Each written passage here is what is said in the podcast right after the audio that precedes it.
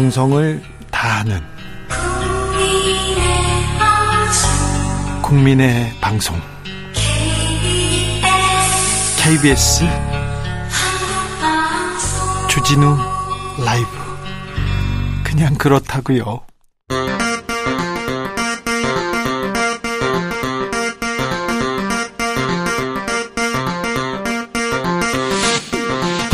주진우 라이브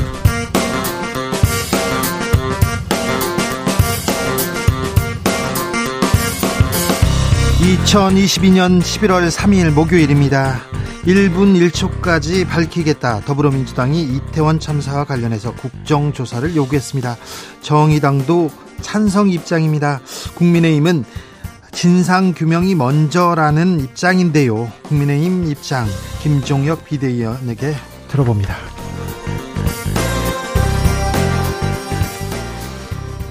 북한이 연일 탄도미사일을 발사하고 있습니다. 오늘은 대륙간 탄도미사일 발사했다는 소식도 전해지는데요. 통일부는 한반도 긴장 모든 책임은 북한에게 있다면서 담대한 구상 일관되게 추진하겠다고 밝혔습니다. 북의 유례 없는 도발 이유는 뭘까요? 지금은 글로벌 시대에서 들어봅니다.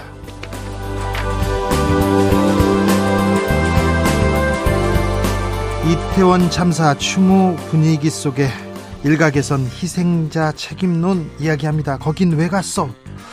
하, 대형 참사에서 살아남은 가족들 그리고 희생자 유가족들은 이번 참사 어떻게 받아들이고 있을까요?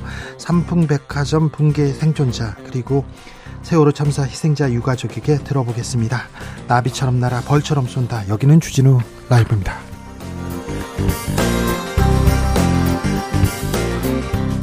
오늘도 자중차에 겸손하고 진정성 있게 여러분과 함께 하겠습니다. 이태원 참사 오늘로 엿새째 맞고 있습니다. 시린 마음만큼이나 날씨도 쌀쌀해졌어요. 어, 내일은 아침 기온이 0도까지 떨어진다고 합니다. 뭐 얼음이 어는 곳도 있다고 하니까 아, 춥습니다. 그러니까 따뜻하게 입으시고요. 몸도 마음도 추운 이 시기 잘 버티고 견뎌냈으면 합니다. 위로, 위로가 필요할 때입니다. 나를 위로했던 말 한마디 기억하십니까? 내 마음을 녹였던 말 한마디 보내주십시오. 아, 이태원 참사 애도의 마음도 함께 받아보겠습니다. 그러면 저희가 전달 해 드리겠습니다. 샵 9730 짧은 문자 50원 긴 문자는 100원이고요. 콩으로 보내시면 무료입니다. 그럼 주진우 라이브 시작하겠습니다.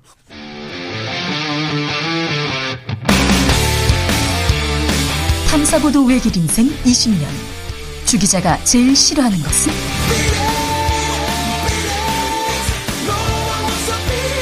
이 세상에서 비리와 부리가 사라지는 그날까지. 오늘도 흔들림 없이 주진우 라이브와 함께.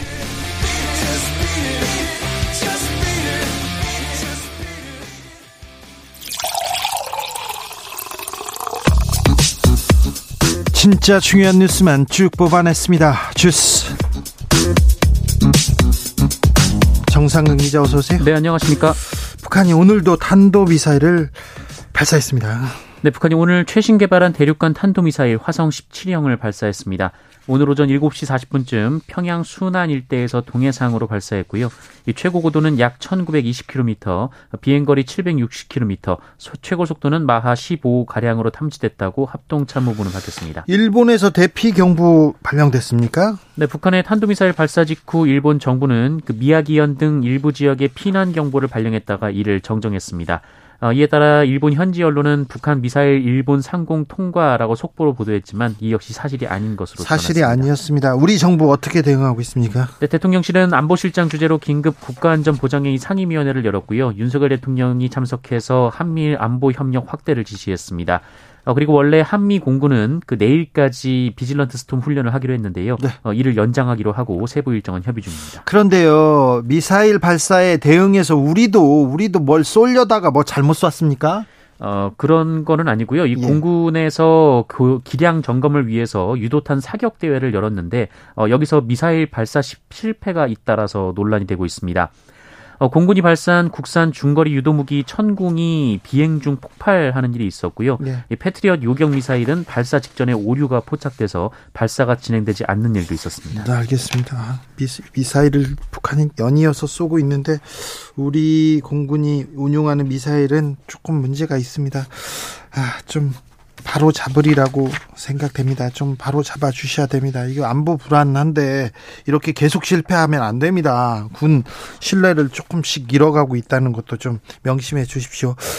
아, 북한이 러시아에 몰래 폭탄을 제공했다는 주장이 제기됐습니다. 네, 존 커비 미국 백악관 국가안보 회의 전략소통조정관이 현지 시간으로 2일 북한이 러시아에 우크라이나 전쟁을 위한 상당한 양의 포탄을 은닉해 제공했다라는 정보를 받고 있다면서 네. 어, 이 포탄들은 중동 혹은 북아프리카 국가로 보내는 방식을 취해서 실제 목적지를 숨겼다라고 주장했습니다. 어, 커비 조정관은 이것이 실제 러시아에 전달되는지 지켜볼 것이다라고 했고요. 어, 동맹 및 파트너들과 함께 유엔에서 추가로 책임을 묻는 조치가 가능할지 논의할 것이다라고 말했습니다. 경제는 연이어 빨간불 켜지고 있습니다. 미국은 또다시 금리를 크게 올렸습니다. 네, 미국 연방준비제도는 현지 시간으로 2일 기준금리를 0.75%포인트 더 올린다고 밝혔습니다. 어, 가파른 금리 인상에도 물가가 잡히지 않자 4차례 연속 giant step이라는 초유의 조치가 나왔습니다. 어, 이에 따라 현재 3에서 3.25였던 미국의 기준금리는 3.75에서 4로 상승을 했습니다. 매우 높은 수준이죠? 네, 15년 이내의 최고 수준입니다. 그렇게 되면 한국은행도 금리를 크게 올릴 수밖에 없는 상황입니다. 네, 현재 우리나라의 기준금리는 3%인데요. 어, 미국 연방준비제도의 금리 인상으로 양국의 금리 차이가 최대 1%포인트까지 벌어졌습니다. 24일 열리는 금융통화위원회에서 아마 금리를 올리지 않을까 이런 전망이 나오고 있습니다. 이 경제 얘기는 저희가 좀 자세히 하겠습니다. 이태원 참사 관련된 얘기 이어가겠습니다. 음, 현장을 관할했던 경찰 간부들에 대한 수사가 시작됐습니다. 네, 경찰청은 이태원 참사 당시 현장을 관할하던 이임재 용산 경찰서장 그리고 참사 당일 치안 상황을 총괄하는 서울청 상황관리관 임무를 수행했던 어, 류미진 인사교육과장의 업무 태만 책임을 물어 특별수사본부에 수사를 의뢰할 예정이라고 밝혔습니다. 어, 경찰청은 류미진 총경을 두고 상황 관리를 태만히해서 상황 인지와 보고가 지연된 사실이 확인됐다라고 했고요. 네. 어, 이임재 서장은 사고 현장에 늦게 도착했고 보고도 지연했다라고 말했습니다. 그런데요, 경찰청장이나 행안부 장관이 보고를 늦게 받았어요. 대통령보다 더 늦게 받았다는데 왜 그런 겁니까? 네, 이상민 행정안전부 장관이 오늘 출근길에 기자들과 만나서 이와 같은 질문을 받았는데요. 이상민 장관은 지금은 그런 것보다 사고 수습에 전념할 때라면서 고인들을 추도하고 유족들을 위로하고 병상에 계신 빠른 분들의 빠른 쾌유를 돕는 게 급선무다라고 답변을 드렸습니다. 장관님 사실관계를 물어보는 건데 계속해서 지금은 추모할 때 지금은 사고 수습 전념할 때 계속 그 얘기만 하실 겁니까? 이 얘기 잠시 후에 물어보겠습니다. 민주당에서는 아, 이태원 참사 국정조사 공식화했습니다. 민주당은 오늘 이태원 압사 참사 진상 규명과 책임자 처벌을 위한 국정조사 요구서를 국회에 제출하겠다라고 밝혔습니다. 박홍근 원내대표는 이태원 참사는 윤석열 정부의 총체적 무능을 무능으로 인한 인재임이 명백해졌다라면서 참사의 전조를 무시한 채 무대응으로 일관했고 사고 후 발생 체계 보고 체계는 뒤죽박죽이었다라고 비판했습니다. 네, 북한 미사일 문제 그리고 이 이태원 참사 문제는 아, 주진우 라이브에서 자세하게 다루겠습니다. 음, 봉화 광산 매몰 사고는 어떻게 되고 있습니까? 네, 경북 봉화군 광산 매몰 사고 9일째인 오늘 이 고립된 작업자 2명의 생존 신호를 확인하기 위한 시추 작업에는 성공했습니다. 어, 오늘 새벽 5시쯤 천공기 한 대가 목표 지점인 지하 170m 깊이에서 빈 공간을 확인했고요. 어, 오후 오전 7시쯤 다른 천공기도 시추에 성공했습니다. 어, 이후 내시경 장비로 갱도 내부를 탐색하고 있습니다만 아직까지 생존 반응을 확인했다는 소식은 전해지지 않고 있습니다. 아, 무사 귀환을 기도하고 있겠습니다. 제발 좀 무사하게 돌아와 주셨으면 합니다. 가족들의 품으로 말입니다. 아, 경제는 걱정이에요. 사실 정치권이 이 여기에 힘을 써야 되는데 내년 고용 시장 얼어붙을 것으로 보입니다. 취업자 취업자를 구, 찾아보기가 어렵다 이런 뉴스도 봤어요. 네, 내년 취업자 수가 8만 명대 증가에 그칠 것이다라는 한국개발연구원 발표가 있었습니다. 올해 취업자 수가 79만 1000명이었으니까 그 증가폭이 10분의 1 정도로 줄어드는 셈인데요. KDI 측은 내년 경기 둔화 가능성이 상반기에 판단했던 것보다 커졌다라면서 올해 4분기에도 1에서 3분기보다 취업자 수 증가폭이 축소될 것이다라고 전망했습니다. 어, 다만 올해 고용이 이례적으로 호조를 보였기 때문에 이에 따른 기저 효과도 있다라고 하는데요. KDI는 어, 고용 여건 자체가 악화된다라고 보기는 어렵다라고 분석하기도 했습니다. 잠시만요. 올해 고용이 아주 호조였다고요? 이례적으로 네. 호조였습니까? 어, 하지만 내년에는 10분의 1 정도로 증가폭이 줄어든다라고 합니다. 올해 고용이 호조다 이렇게 또 평가하기도 쉽지 않을 텐데요. 아, 지난해에 비해서 올해가 좀 나아진 측면은 있겠지만 그래도 올해도 고용 사정이 사정이 얼어붙었다 할 텐데 내년에는 더 어렵다고요. 아무튼 매우 어려운 시기를 우리는 견뎌내야 할 것 같습니다. 월드컵이 코앞에 다가왔는데. 하... 대한민국의 캡틴 손흥민 선수가 크게 다쳤습니다. 네, 카타르 월드컵을 앞두고 국가대표팀 주장이자 에이스 손흥민 선수가 안와골절 수술을 받게 됐습니다. 아, 잉글랜드 프로축구 토트넘은 오늘 홈페이지를 통해 손흥민 선수의 수술 소식을 전했는데요. 아, 토트넘은 수술 뒤 이 손흥민 선수는 구단 의무진과 함께 재활에 들어갈 것이다라고 말했습니다. 앞서 손흥민 선수는 어제 마르세유 팀을 상대로 치른 챔피언스리그 조별리그 최종전에 선발 출전해서 상대 선수와 헤딩을 경합하는 과정에서 부상을 입고 전반 27분 만에 교체된 바 있습니다. 어, 토트넘이 이 손흥민 선수의 재활 기간이 얼마나 필요할지는 밝히지 않았습니다만 이 전문가들은 최소 한 달은 쉬어야 한다라고 보고 있고요. 어, 설령 손흥민 선수가 월드컵에 출전한다고 해도 이 그라운드에서 제 기량을 보일 수 있을지 불투명하다라고 보고 있습니다. 음, 그래도 그라운드에서 볼 수 있을 겁니다. 뛰는 모습을 볼 수 있을 거라고 제가 어, 감히 예상해 봅니다. 제가 축구 저, 전문 가까지는 아니어도 축구 기자도 했습니다. 열심히 봤으니까 그거 걱정하지 마시고요. 아, 손흥민 선수가 돌아올 것으로 믿습니다. 아, 코로나 상황 어떻습니까? 네, 오늘 코로나19 신규 확진자 수는 4만 6,896명입니다. 어제보다는 7,800여 명 감소했지만 일주일 전보다는 1만 1,000여 명 늘었습니다. 위중증 환자 수 290명이고요. 사망자는 네. 41명입니다. 주스 정상근 기자와 함께했습니다. 감사합니다. 고맙습니다. 아, 이 말 한마디가 저를 위로해 줬습니다. 나를 위로해 준 말 한마디. 1호 공구님께서 아버지께서 내 경색으로 쓰러지시고요. 한쪽 편마비가 오셨는데 삐뚤 빼뚤한 글씨로 적어 주셨어요. 아들아, 넌 잘할 거라 믿는다. 아빠가 이렇게 쪽지 하나에 펑펑 울었습니다. 아, 네. 542 5145님께서는요, 지갑을 잃어버렸습니다. 현금과 각종 카드, 신분증 들어있었는데, 속상해 하는데 아내가, 괜찮아, 나만 잃어버리지 마. 이렇게 해서 펑펑 울어버렸습니다. 다 펑펑 울었네요, 한마디에. 5356님, 울고 싶을 땐 그냥 울어도 돼. 저는 이 말이 너무 위로가 되는 말이었어요. 울고 싶을 땐 그냥 울어도 돼. 예. 0147님, 그 어떤 말이라도 진정, 진심이 들어있다면 따뜻한 말 한마디가 되겠지요. 지금 정부와 관계자들 사과가 느낌 없는 것이 진심이 느껴지지 않기 때문 아닐까요? 이런 얘기도 합니다.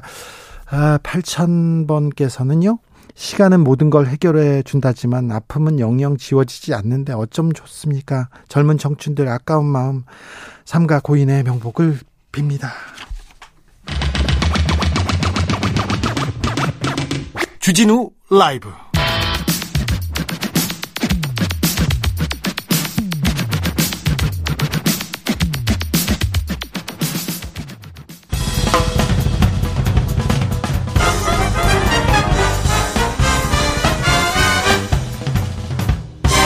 훅 인터뷰 모두를 위한 모두를 향한 모두의 궁금증 훅 인터뷰 서울 시내 한복판에서 156명 목숨이 사라졌습니다. 목숨을 구할 기회가 분명히 있었습니다. 몇 번이나 기회를 놓친 정황이 드러나면서 공분이 좀 커지고 있습니다. 심지어 경찰 수뇌부는 첫 신고 접수된 지 5시간 지나고서야 보고를 받았다는데 무엇이 어디서부터 잘못된 것일까요? 이태원 참사 국민의힘은 어떻게 보고 있는지 그 입장과 고민 들어봅니다. 김종혁 비대위원 모셨습니다. 어서 오십시오. 네, 안녕하세요. 네. 아, 국민의힘에서는 이 상황 어찌 보고 계십니까? 뭐가 잘못됐다고 보시는지요? 아, 뭐 어떤 이 생태 같은 우리 젊은이들의 죽음 앞에서 집권 여당 뭐 국민의 한 사람으로서 또 네. 집권 여당의 일원으로서 정말 참담한 심정을 금할 길이 없고요. 이게 이번 사태를 통해서 우리 사회의 안전 불감증, 우리 안전을 대비하는 우리의 어떤 그 공적 시스템의 문제점들 이런 것들이 일제히 다 노출됐다고 생각을 합니다. 우리가 어 10여 년 전에 세월호가 터졌을 때 2014년 세월호 터졌을 때 이제 다시는 이런 일 벌어지지 않도록 하자라고 얘기하면서 안전 대책 모든 것들을 한번 정비해 보자 이렇게 얘기를 하지 않았었습니까? 네네. 하지만 이번 사태를 보면 여전히 우리 안에 세월호가 있고 네. 그리고 우리 제도나 시스템 이런 것들도 이 안전 문제에 대해서 완전히 무방비 상태였다 이런 것들이 드러난 것 같아요. 네. 그래서 어 정말 우리 이 젊은이들의 죽음을 이 의미 없게 하지 않으려면 이번 기회에 정말로 처음부터 끝까지 무엇이 문제였는지 저희가 검토를 해보고 네. 거기에 대한 어떤 개선 대책 이런 것들을 마련해야 할 거라고 생각을 합니다. 네. 아, 이태원에 많은 인파가 몰렸어요. 그런데 용산 서장은 그때 음, 대통령실 앞에서 집회 경비를 하고 있었다 이런 얘기가 나왔습니다. 아, 인파 이 관리를 했었어야 되는데 부족했다 이런 지적도 나옵니다.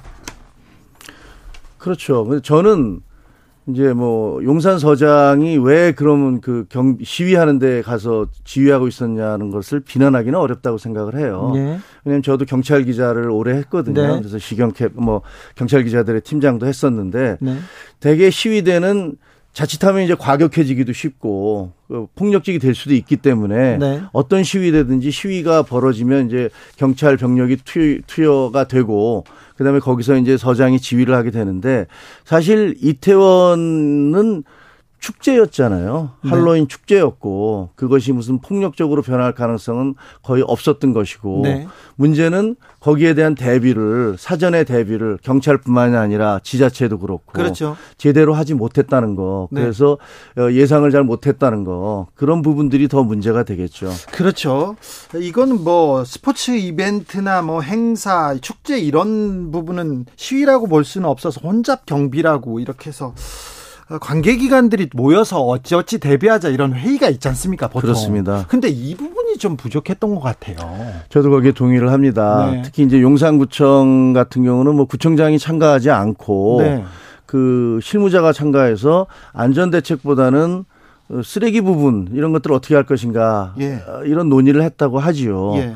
근데 또 지금 이제 보도 나오는 거 보면 그또그 그 지역에 있는 상가 주 상가분들 상가 주인들께서도 네. 경찰이 이렇게 경찰차 같은 것들이 눈에 띄게 그 드러나지 않도록 해달라. 예. 왜냐하면 그 축제 분위기가 망치면 안 되니까요. 근데 사실 그 상가에 있는 분들 입장도 이해가 되는 게 코로나로 인해서 몇 년 동안 거의 개점 휴업 상태이고 폐업하는 곳이 너무 많지 않았습니까? 네. 아, 그러니까 이제 이번 기회에 그런 것들을 좀 어, 축제 분위기를 살려서 그, 그, 어떤 경제 같은 걸 활성화시켜 보자라는 그런 의도가 있으셨을 거예요. 하지만 네. 그것이 무엇이든 간에 경찰이나 지자체는 만약에 많은 사람들이 온다면 거기에 대해서 충분한 어떤 대비책을 세웠어야 하는 게 맞다고 생각을 하고요. 네. 어, 약간의 문제는 이번에 이, 저, 모임 이 주최하는 쪽이 없었잖아요. 네. 축제이기 때문에. 네. 그러니까 경찰은 이제 처음에는 우리가 주최 예를 들면 주체가 없는 행사에 경찰이 함부로 개입하는 것들 자체는 문제가 있을 수 있다라는 뭐 그게 변명인지 설명인지 뭐 이런 부분을 했었잖아요. 예. 그런 부분은 조금 이해가 되는 부분도 있어요. 왜냐하면 일본도 마찬가지였었으니까요. 네. 일본도 2001년에 어, 그그 11명인가가 축제에서 깔려 죽는 그런 그 사망하는 사고가 있고 나서야 몇 년 뒤에 이제 법을 개정하고 조례를 만들어서 이번에 있었던 어 시부야 축제처럼 경찰이 이제 통제를 했던 거거든요. 근데 대응 부분에 있어서는 분명히 문제가 많았어요. 대응으로 넘어가 보죠. 네. 대응으로 넘어 일단 아 6시 34분 최초 신고라고 하는데 최초 신고 그 이전에도 압사를 언급한 신고가 있었습니다. 여러 맞아요. 번의 신고가 있었는데 신고를 제대로 하, 묵살했다고까지 얘기 나옵니다. 신고를 받고 출동해서 이 상황을 좀 파악했어야 되는데 상황 파악, 보고 체계, 지휘 체계 조금 이 부분은 좀 문제가 큽니다. 저도 그렇게 생각을 합니다. 네. 저도 그렇게 생각을 하는 게 일단 우리 기자잖아요. 네. 우리 기자면 예를 들면 내가 어떤 현, 나 현장에 갔더니 예를 들면 큰 뭐 비행기가 추락을 하든지 아니면 큰 사고가 나든지 화재가 나면 야 나는 정치부 기자니까 이런 거 난 신경 안 써. 이렇게 할 수 없잖아요. 없지요. 없지요. 누구든지 기자라면 현장을 보면 회사에다 연락을 하고 사람을 보내달라고 그러고 이거 빨리 대책을 세워야 된다 이렇게 얘기할 거 아닙니까? 네. 근데 그때 당시에는 137명의 경찰관이 현장에 배치돼 있었잖아요. 예. 물론 이제 마약 단속을 주로 하는 아마 이제 축제 현장이니까 요새 이제 마약이 하도 젊은이들 사이에서 문제가 되니까 뭐 거기서 또 무슨 그런 마약을 쓰는 게 아니, 아니냐 해서 그런 마약 단속반들이 많이 깔려 있었고 그리고 또 정복을 입은 경찰관들은 가능하면 이 축제 분위기를 뭐 흐리지 않기 위해서 좀 안 보이는 쪽에 있었던 것 같기는 한데 그럼에도 불구하고 이렇게 어떤 상황에서 이게 사고가 날 정도로 사람들이 몰리고 있다 하면 바로 보고를 해서 대응이 나오도록 하는 게 맞았어요. 예. 그리고 신고가 계속 주민들이 들어왔기 때문에 그, 그 부분에 대해서도 위에다가 보고를 해서 여기에 대한 대책을 세우는 게 맞았다고 생각을 합니다. 그런 것들이 제대로 작동하지 않은 거죠. 네. 아, 파견된 경찰 137명 중에 정복 경찰은 58명에 불과했습니다. 그런데요, 이 경찰 책임 가볍지 않습니다. 뭐 참사 수습보보다 시민 동향 파악 우선인 경찰 신고 묵살하고 대비도 안 하고 늦은 보고한 경찰 경찰 책임 음, 가볍지 않아요. 그런데 현장 경찰의 책임일까요? 순뇌부는요. 그리고 그리고 경찰 말고 다른 책임은 없었을까요? 어떻게 보십니까? 이거는 그 기본적으로 지금 드러나는 부분이 있고 네. 그다음에 나중에 이제 더 확인되는 부분이 있을 거라고 생각을 합니다. 네.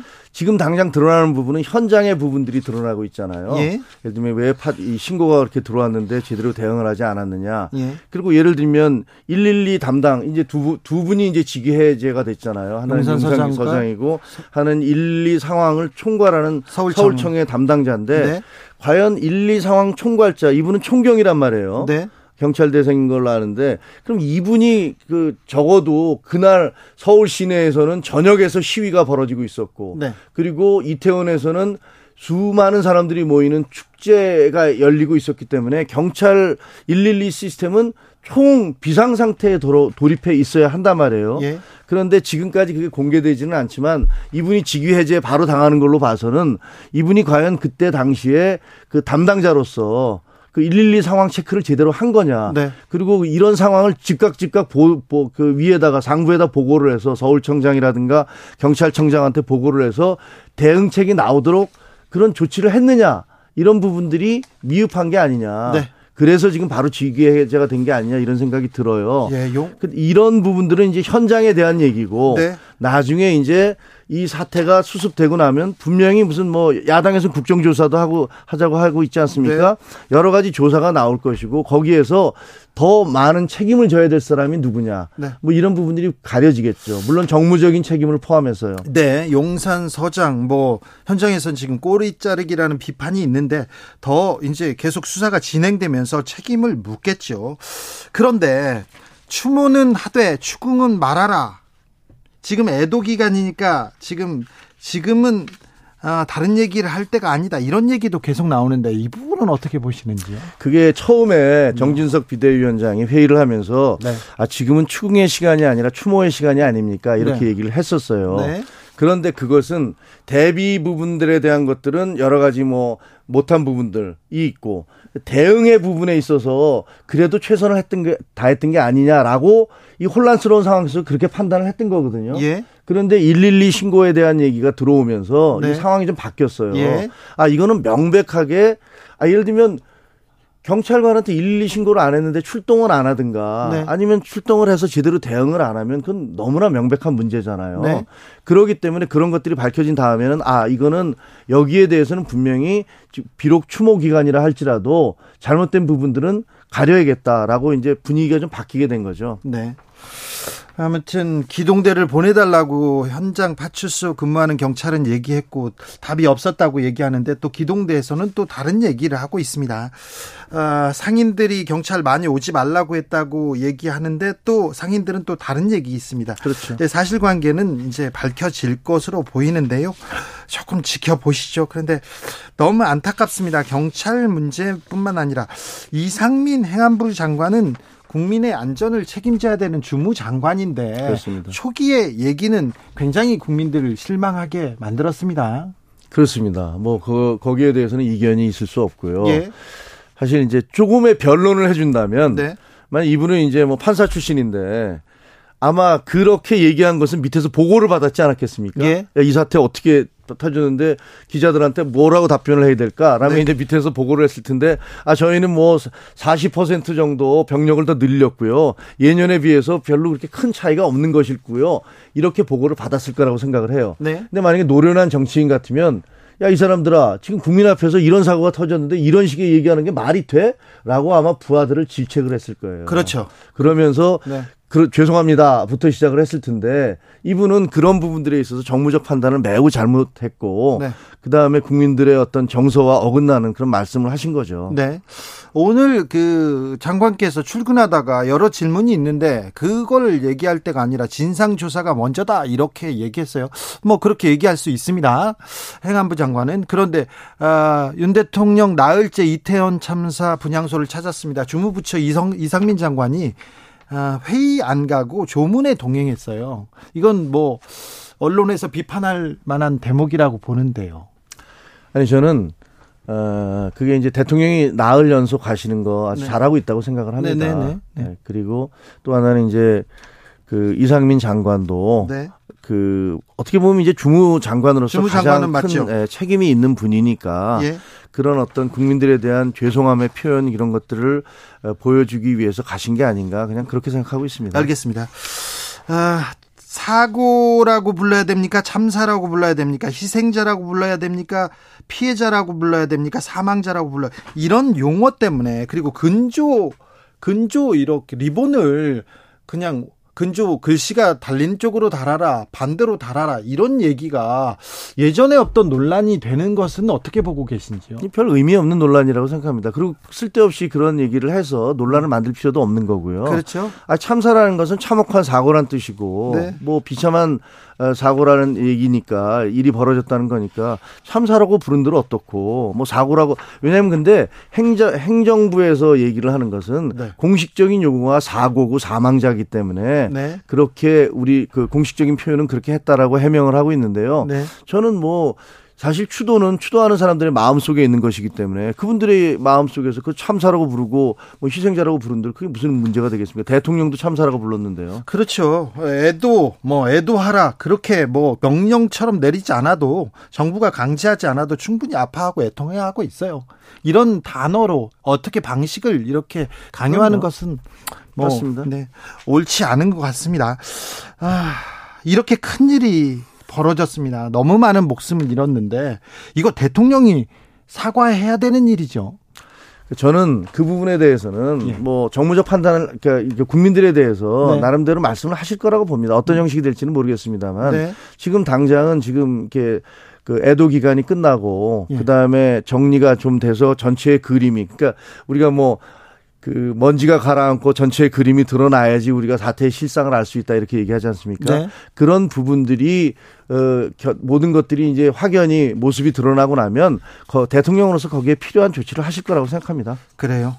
지금은 아니 지금이 때가 아닌가요? 지금은 별 저는 저 개인적인 생각은 그래요. 일단 네. 애도 기간이 끝나고 난 다음에 네. 그 다음에 기본적인 어떤 사실관계 같은 것들이 확인하고 되고 난 다음에 네. 예를 들면 뭐 정무적으로 책임을 지를 사람을 네. 지게 한다면 네. 그러는 과정에서 뭐 말씀이 있으면 있지 않을까 네. 그렇게 예상을 합니다만 그건, 그건 저희 개인적인 예상에 불과합니다. 대통령이나 뭐 주변에서 정무적으로 판단을 하겠죠. 애도 기간 지나고 필요한 조치를 하고 나서 사과를 할 사과를 하든 뭐 어떤 조치를 취할 것으로 보입니다. 아, 자, 민주당에서는 어 행안부 장관 그리고 경찰청장 파면을 요구하고 있습니다. 이, 이 부분은 어떻게 보시는지요? 아까 말씀드린 대로 그 지금 이제 이 사건 아, 이미 경찰청장 네. 같은 경우는 본인이 어, 뭐 책임을 지겠다라는 얘기를 하지 않았었습니까? 예. 그래서 사건이 뭐, 이, 이, 이 부분에 대해서 무엇이 문제였는지가 규명되고 나면 네. 거기에 따른 여러 가지 후속 조치가 있지 않을까 싶습니다. 네. 민주당은 국정조사를 하겠다는 입장입니다. 네. 정의당도 찬성한 입장을 보냈는데 국민의힘은 어떻습니까? 그거는 저는 어 기본적으로 뭐 야당이 국정조사를 요구하는 것은 얼마든지 할 수 있다고 생각합니다. 네. 그리고 네. 주호영 원내대표도 어 야당이 그 어떤 제안서를 보내는지 보고서 결정을 하겠다 판단을 하겠다 하는데 단지 한 가지 바라는 것은 이것을 정쟁화하기 위한 수단으로 삼지는 않았으면 좋겠어요. 예를 들어서 뭐이 이 사태의 책임을 대통령실부터 시작해서 뭐, 뭐 여러 가지 그 대상자를 얘기하는 게 있잖아요. 네. 그거는 과연 민주당에서 그이이 부분에 대한 그 제안서를 어떻게 보내는지를 좀 알아봐야 될 것 같고요. 네. 그다음에 두 번째는 수사 중인 사안에 대해서는 이게 국정조사를 하지 않도록 돼 있지 않습니까? 네. 그리고 21대 들어와서 이제 국민의힘에서 일곱 번인가를 국정조사를 요구한 게 있었는데 그때 이제 집권 여당에서 다 거부를 했던 적이 있었거든요. 그런 것들 여러 가지 고려를 해봐야 될 사안이라고 생각하는데 개인적으로는 저는 네. 국정조사에 그렇게 큰 기대를 하지는 않습니다. 왜냐하면 자 그러면요. 네. 지금 경찰이 경찰을 수사하고 있지 않습니까? 네, 그렇습니다. 그리고 어, 사실관계는 명확하게 파악해서 누구한테 책임 물 것, 물을 건 물어야 되는데 어떻게 이 사안을 처리했으면 좋겠습니까? 저는 그 검소한 박의 피해랄까 그 부작용 같은 것들 후유증이 지금 드러나고 있다고 생각을 합니다. 어떤 측면에서요? 아니 경찰이 경찰의 지휘 계통에 문제가 있는데 그걸 경찰이 수사하고 있잖아요. 그런 부분들에 있어서 검사들이 나서서 수사할 수 있습니다, 지금. 그게 제가 듣기에는 네. 현재로는 안 되는 걸로 알고 있는데 검찰이 직접 나서서 할 수 있는지는 모르겠습니다. 사고 말고 경찰 지휘부에서 잘못된 부분은 검사들이 나서서 수사할 수 있는 거 아닙니까? 음, 그건 제가 지금 몰라서 지금 여기서 잘못된 말씀을 드리면 안 되니까 네. 말씀을 드릴 수는 없고요. 예. 어, 수사 부분은 지금 이제 대통령까지 나서고 있고 그다음에 온 국민들이 모두 공분하고 있지 않습니까? 예. 이게 무슨 어떤 어떤 특정 개개인이 잘잘못을 따르지는 것이 아니라 네. 우리의 시스템 전체가 붕괴 내지는 문제가 있다는 사실이 확인됐기 때문에 네. 거기에서 각자의 어떤 역할이 어떻게 문제가 있었고 이 시스템은 뭐가 문제가 있었고 이런 것들은 수사를 떠나서라도 미국 같은 경우는 9.11이 벌어지고 난 다음에 2년 동안 조사를 해서 백서를 냈잖아요. 예. 그래서 FBI와 CIA가 서로 갈등하는 바람에 제대로 대응을 못했다라는 것을 확인한 다음에 DNI라는 어떤 그런 정보기구를 다시 통합기구를 만들어내기도 하고요. 네. 그런 것처럼 분명히 이게 정치적인 이유가 아닌 실무적인 그리고 우리 사회의 문제점들을 개선해 나가는 그런 백서가 만들어지길 바랍니다. 네. 안보 위기, 경제 위기에 기후 위기, 위기의 시대를 살고 있습니다. 그런데 이태원 참사에서 윤석열 정부가 정부 여당이 과연 이 위기를 관리하고 대처할 능력이 있는가 계속 물음표가 찍힙니다. 글쎄요. 그거는 저는 적어도 이 사건이 터지고 난 다음에 대통령실의 대응이 네.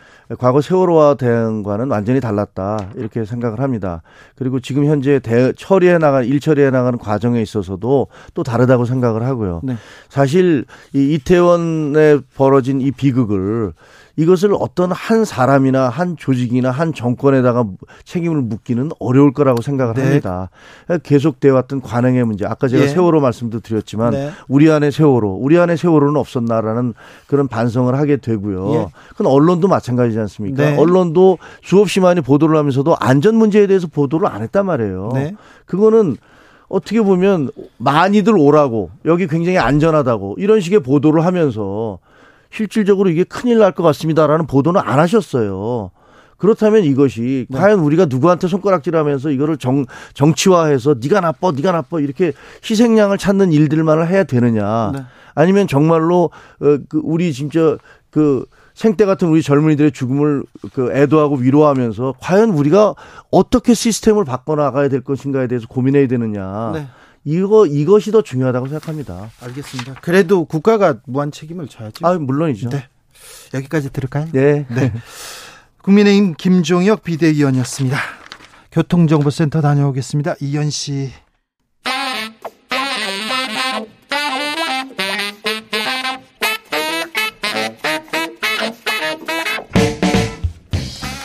세계는 넓고 이슈는 많습니다. 우리의 시야를 국제적으로 넓혀 보겠습니다. 지금은 글로벌 시대. 군사 외교 안보 전문가 김종대 전 의원 오셨습니다. 안녕하세요. 세계적인 평론 스케일 임상훈 인문결 연구소장 오셨습니다. 네, 안녕하십니까? 네. 대륙간 탄도 미사일을 또 쐈어요. 미사일을 계속 쏩니다. 네. 이제 뭐 미사일 쏘는 날이 일상처럼 돼 버렸어요. 네. 그것도 뭐 한두 발이 아니라 어제 25발에 100여 발의 포탄, 오늘 3발.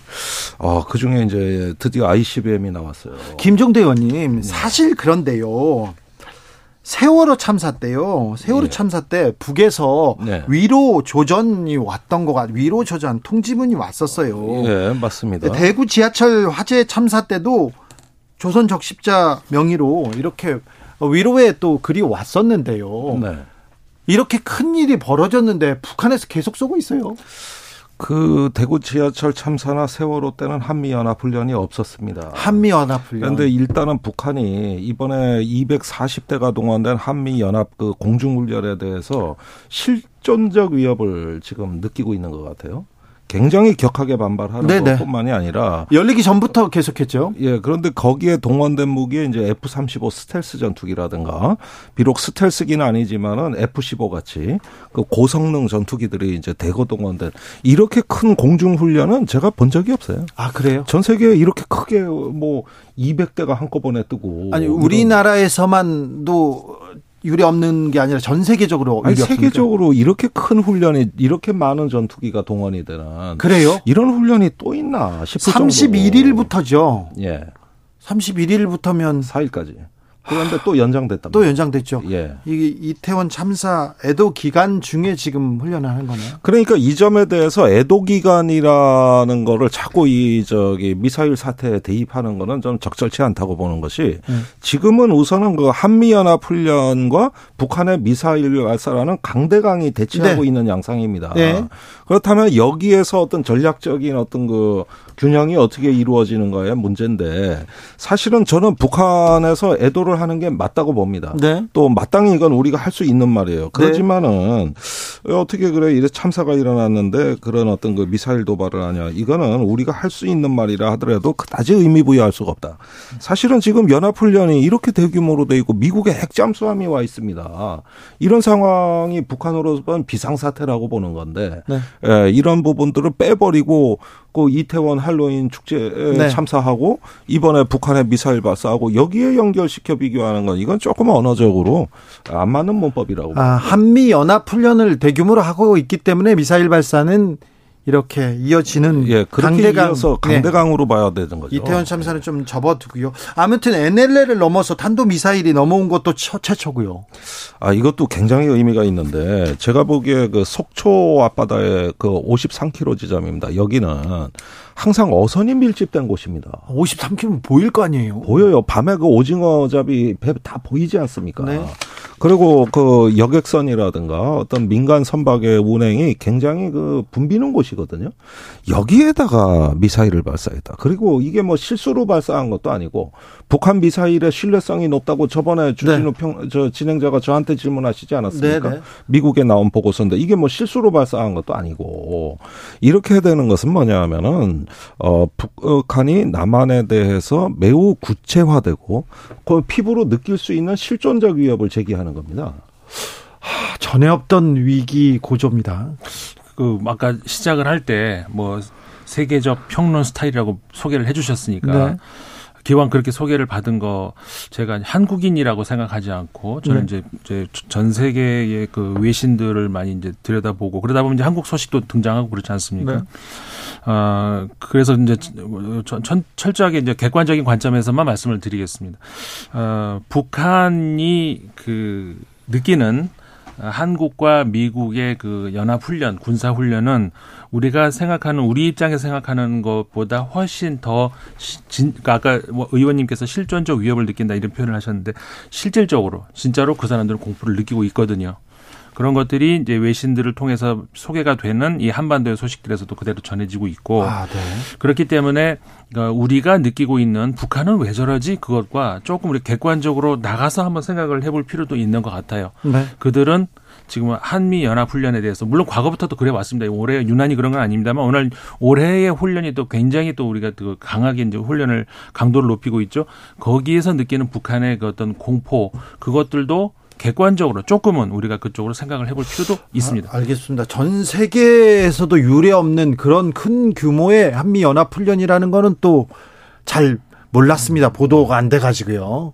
아, 거기에서 좀 생각해 봐야 되는군요. 저기 외신들은 이태원 참사 어떻게 보고 있습니까? 외국에 있는 분들은 어떻게 바라봅니까? 어, 외신들 많이 보도가 많이 나오죠, 당연히. 어, 여러 가지 각도 그리고 그, 물론 좀 조, 그 외신들도 좀 조심하는 아직까지는 신중한 그런 것들도 있긴 있어요. 왜냐하면 음. 이것이 이제 한국에서 정치적으로 미치는 우리가 특히 어느 나라보다도 외신의 보도다 그러면은 뭐, 뭐 한쪽에서는 열광을 하고 한쪽에서는 뭐 그러는 경향이 있기 때문에 네. 외신 보도들도 상당히 그 정치적인 민감한 사안들은 한국 관련해서 좀 어, 신중한 그런 것이 이제 보이긴 해요. 네. 그럼에도 불구하고 어쨌든 이건 그 분명히 인 인재에 가깝다라는 것, 어, 막을 수 있는 사건을 막지 못했다는 것, 뭐 여러 가지 연구 결과를 이제 최근의 여론조사, 아, 저 최근에 그, 어, 그 외신 보도와 무관하게 이렇게 보면은 네. 어, 대체적으로 최, 그 바로 다음 날 인도에서 다리가 붕괴되는 사고도 똑같이 있었지 않습니까? 네. 대체적으로 어. 그 신흥 개발 도상국들 그다음에 신흥 어 최근에 합류한 그 선진국들 이런 데서 주로 발생하는 그런 유형의 이제 사고 이렇게 보는 관점들이 많습니다. 알겠습니다. 북한의 유례 없는 미사일 도발 이어지고 있는데요. 앞으로는 어떻게 됩니까? 저는 이제 북한이 큰 판을 짜고 있다고 보여집니다. 큰 판이요? 예, 그 오늘 ICBM을 발사 물론 실패했습니다. 그렇지만은 이제는 어떤 전략적으로 이 판돈을 키우는 아, 큰 판으로 가고 있다. 사실은 언제 핵실험을 해도 하등에 이상할 것이 없는 상황이 돼버렸어요. 어, 이게 뭐 미국의 중간 선거를 노려서 한다기보다는 전략적 시간표가 북한의 머릿속에 있다.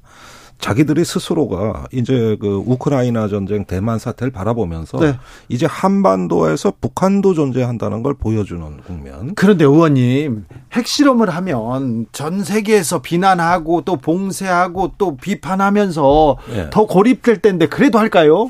아니 유엔 안보리에 뭐 제재 결의안이 지금 통과가 됩니까? 어떻게 보면 지금처럼 아주 뭐 마음 놓고 핵실험한 때가 할 만한 좋은 기회가 또 있었겠습니까?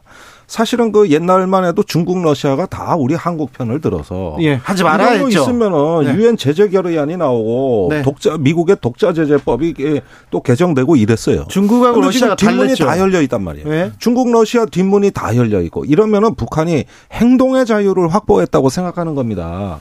자기들이 기회의 창문을 열었다고 보는 거예요. 예. 그 봉쇄와 고립이라고 하지만은 지금처럼 봉쇄와 고립의 효과가 약화된 때가 어디 있습니까?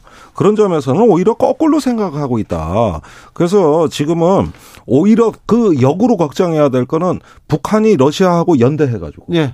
둘이 짬짬이가 돼서 이런 핵실험도 하면서 저기 북한이 무기도 보내고 예, 망을 뚫어버리는 예. 돌파해버리는 오히려 이런 방향으로 가지는 않을까 그게 걱정이죠. 그래서 그래서 윤석열 정부에서는 더 강하게 핵 네. 얘기도 하면서 더 강하게 밀어붙이겠다 얘기하는데요. 그런데 지금 이걸 위기를 예방하고 주변 안정을 관리하는 게 정부 책무이기도 한데 자꾸 이제 힘으로 찍어 넣어 북한을 굴복시키겠다고 합니다만은 북한의 뒷배가 있다는 거예요. 러시아 네. 같은 이런 그 상황에서 어 뭔가 우리도 예, 동맹과 가치 외교뿐만 아니라 대륙을 향한 마쿠 대화라도 해야 되는 거예요. 그렇죠. 만약에 북중러가 단결하게 되면 우리 안보 비용이 걷잡을 수 없이 증가합니다. 네. 그것을 막는 외교를 지금 해야 되는 거거든요. 예. 그리고 중국은 회색지대에 있어요. 예. 아직까지 북한의 핵무장을 찬성한다는 증거는 없습니다. 중국이. 네네.